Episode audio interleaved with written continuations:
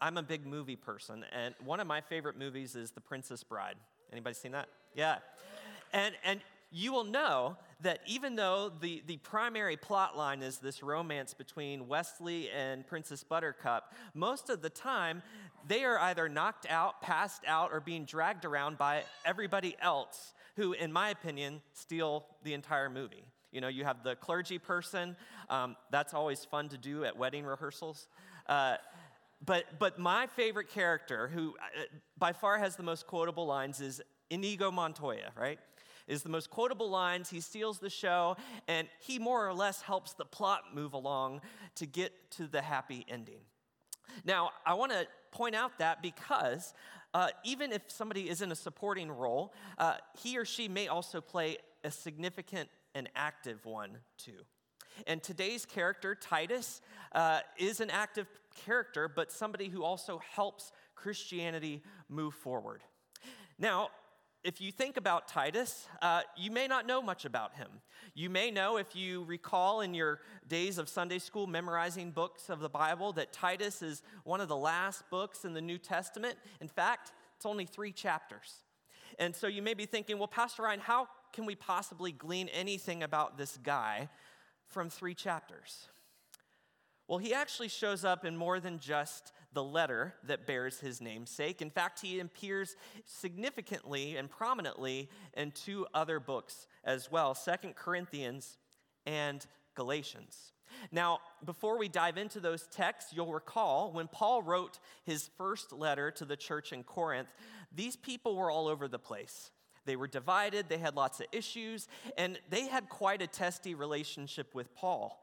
You know, Paul said a lot of things that stirred the waters, that unsettled the people in Corinth, but he always had an enduring love for them. And so when he sends this second letter, Second Corinthians, he begins talking about how he wants their relationship with God to continue. And here's what he has to say. When I came to Troas to proclaim the good news of Christ, a door was opened for me in the Lord. But my mind could not rest because I did not find my brother Titus there. So I said farewell to them and went on to Macedonia. So Troas was a Roman occupied place on the upper coast of what we know as Turkey today. And Paul clearly is going there expecting to see Titus. Titus uh, apparently has some role to play in Paul's missionary journeys, and he's an expected uh, presence that Paul is looking forward to. However, Paul is disappointed because he's not there. But we do learn from this passage that Titus is a co minister of Paul's. He is a partner in ministry with Paul. He is somebody who, along the way, Paul has gathered into his cohort of people who are leading this movement, this Christianity thing that's sort of getting its feet and getting its headway into the world. But with what little we know so far, Paul always wanted the people in Corinth to receive their leadership as a gift, not as a means of taking advantage of them. And Titus plays a crucial role in ensuring that that is possible. Paul goes on to say this For even when we came into Macedonia, our bodies had no rest, but we were afflicted in every way, disputes without and fears within. But God, who consoles the downcast, consoled us by the arrival of Titus, and not only by his coming, but also by the consolation with which he was consoled about you.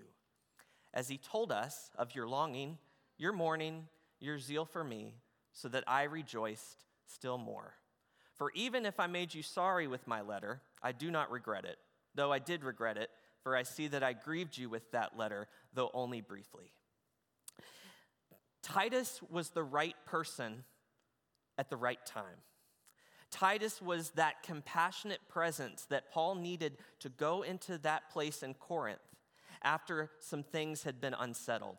And we see in somebody like Titus that God can use ordinary vessels like you and me, like Titus, to ensure peace. Think about whenever a, a leader changes hands. You know, there's always some sort of way of ensuring that peace is maintained in that time of transition. And Titus was the person that Paul needed. Now, we might also go on to say that Titus is a person of peace. You may remember in the Gospels when Jesus sends out the 70, he tells them to be on the lookout for persons of peace. These are the people who would receive with open arms and hospitality the good news of Jesus Christ. These were the people who would ensure the integrity of that message and that it was maintained. Paul goes on to say that Titus's mind has been set at rest by all of you. For if I have been somewhat boastful about you to him, I was not disgraced. But just as everything we said to you was true, so our boasting to Titus has proved true as well. You know, this got me thinking a lot about starting churches. Uh, you may know some people who have started churches from scratch. They are called church planters.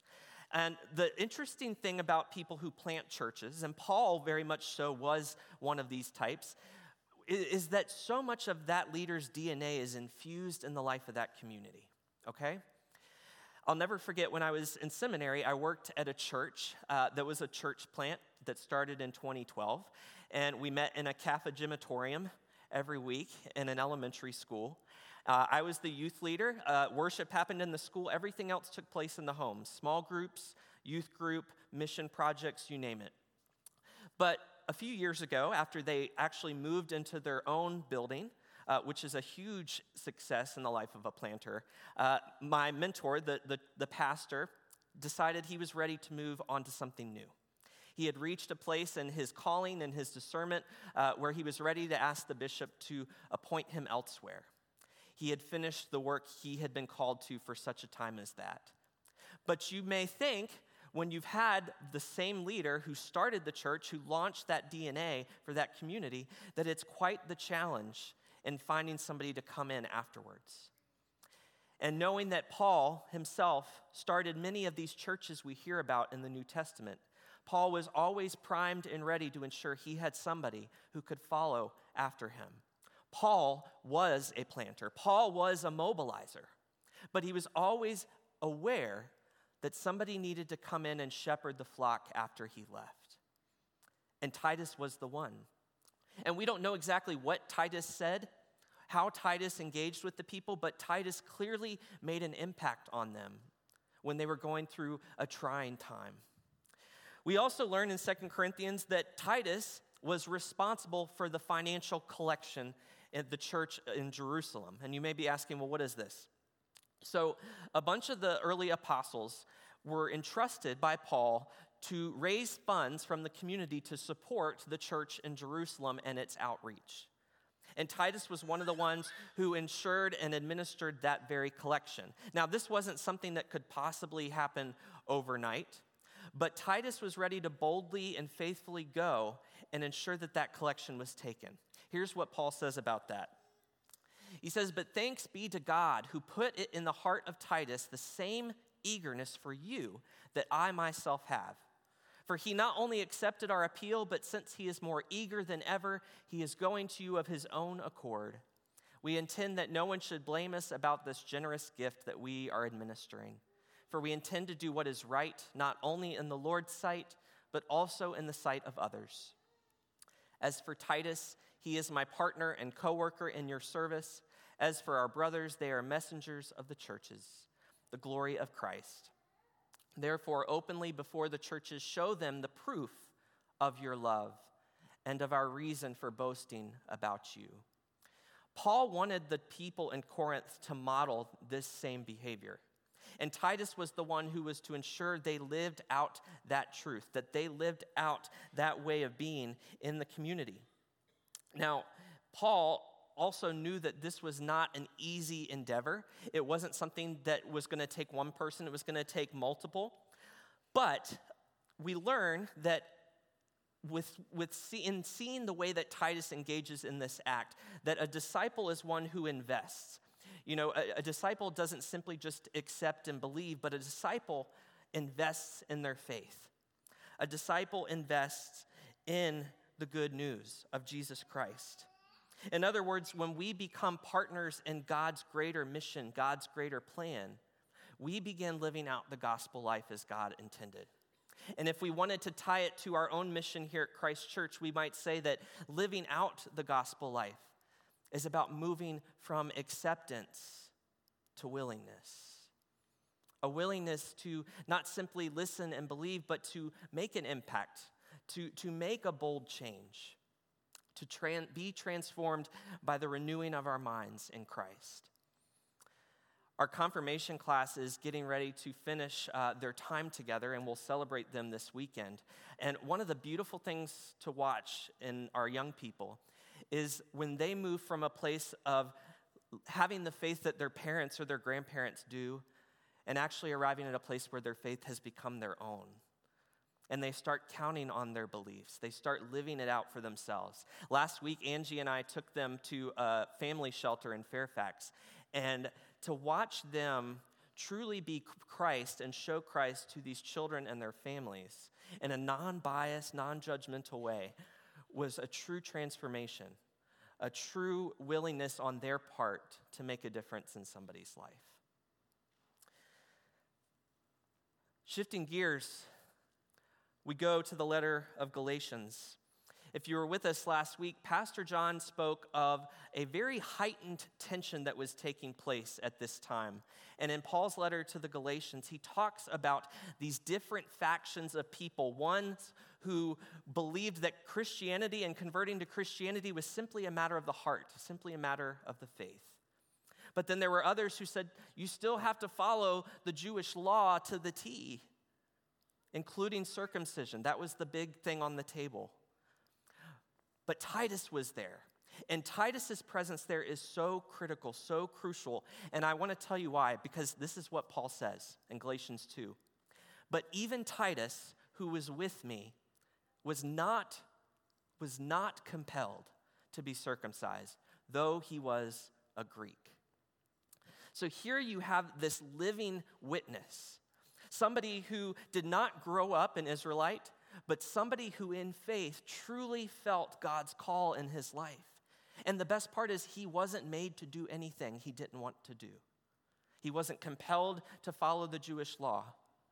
And so when we think about Titus's presence here, we may say that Titus reminds us of the importance of testimony to the Christian faith. And I would suggest to you that when we think about testimony, it's not just a recounting of some significant experience we have of God, but it's how God is at work doing a new thing and how we respond to that. It's that point of intersection. And God was doing a new thing in Titus's life. Titus' own conversion reminds us that we have an impartial God a God who is not selective, a God who doesn't choose, but a God whose gift of salvation is free for any and all who love him. We hear about this throughout the New Testament. A God whose grace and love knows no boundaries and can't be obstructed by any barrier whatsoever. You know, before we dive into the letter of Titus, there are two things in Christian tradition I want you uh, to consider uh, when it comes to this lesser known figure in Scripture. One is this the book of Titus, the letter of Titus, is often uh, equated with two other letters, 1st and 2nd Timothy. And those letters are traditionally called and referred to as the pastoral epistles.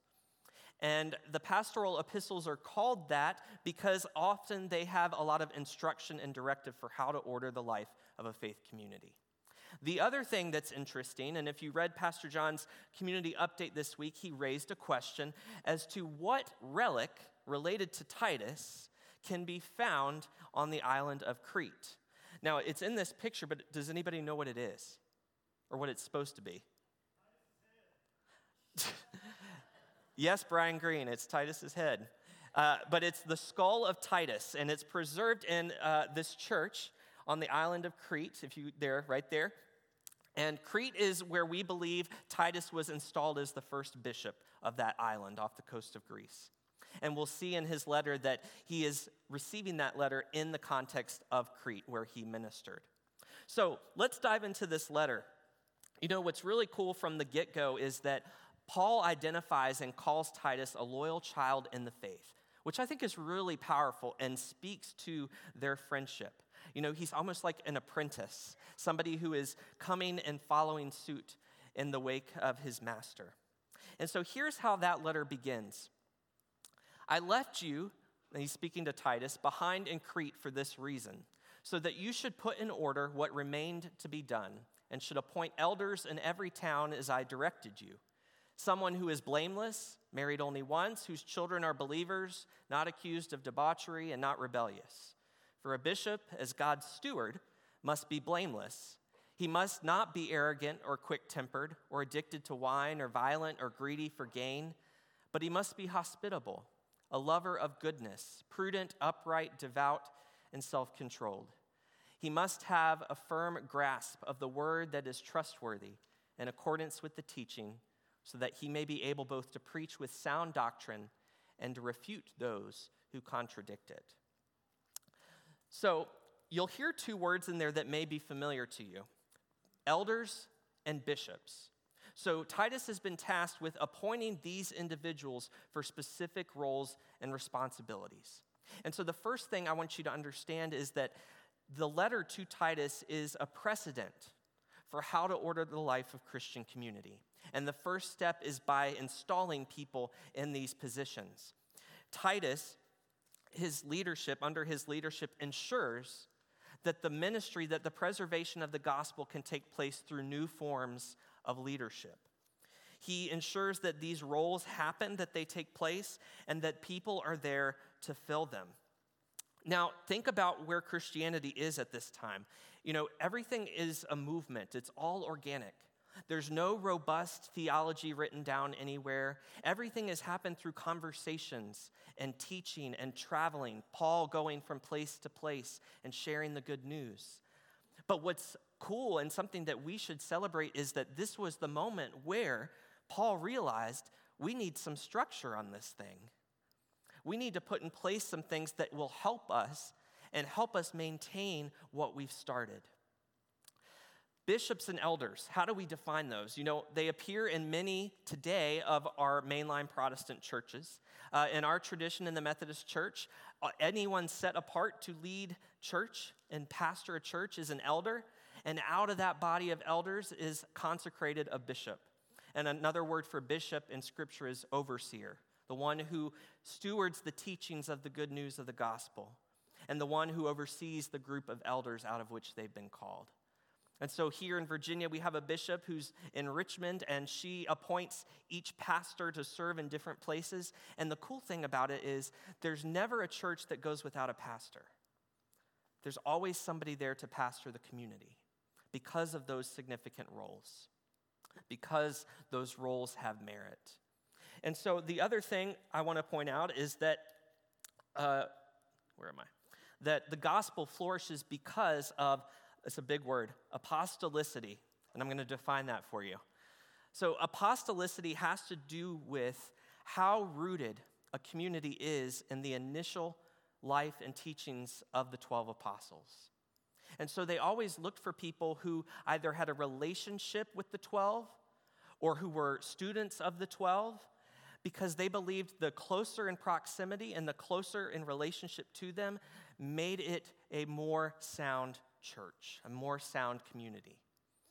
Another way of thinking about it is that um, when we are ordained in, in the Methodist Church, uh, we always see the lineage that goes back to the founder of our movement, who is John Wesley. So when I'm ordained this June, I can see who ordained my bishop and all the way down to John Wesley.